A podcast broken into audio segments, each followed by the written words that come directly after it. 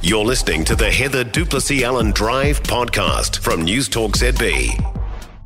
It wouldn't be O Week without some mischief happening from the university students. More than $2,000 worth of road signs have gone missing from Ilam Road in Christchurch, and local students are copping the blame for this. With me now is the Canterbury Students Association President Pierce Crowley. Hi, Pierce.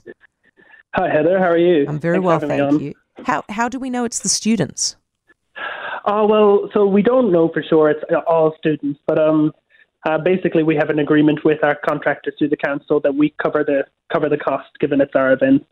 Oh, so it's an O Week event that the, the, the cones have gone have gone missing from.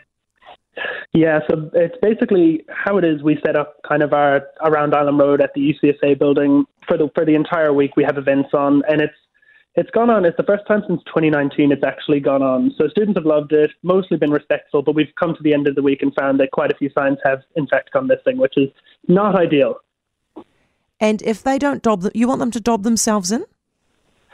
Oh, so in, in a sense, yes, but it's all no judgment from us. We just want them to return them, no consequences from our side. It's just sort of a, you know, in good faith. Just you know, uh, the, the obviously the UCSA is liable for the that um, you know, compensating the contractor. So that's money that otherwise could go to student services, student events, kind of thing. So you know, it's, it's actually best for the students to make sure those signs are handed back in. Pierce, I, I'm, I, I really love the fact that you think that the students are going to listen to this and, and then Oh, do as you ask. Do you think they really will?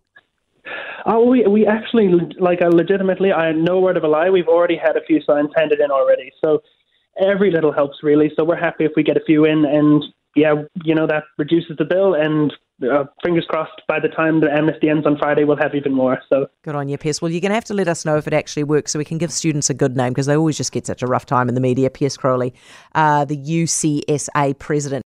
For more from Heather du Plessis-Allen Drive, listen live to News Talk ZB from 4 p.m. weekdays or follow the podcast on iHeartRadio.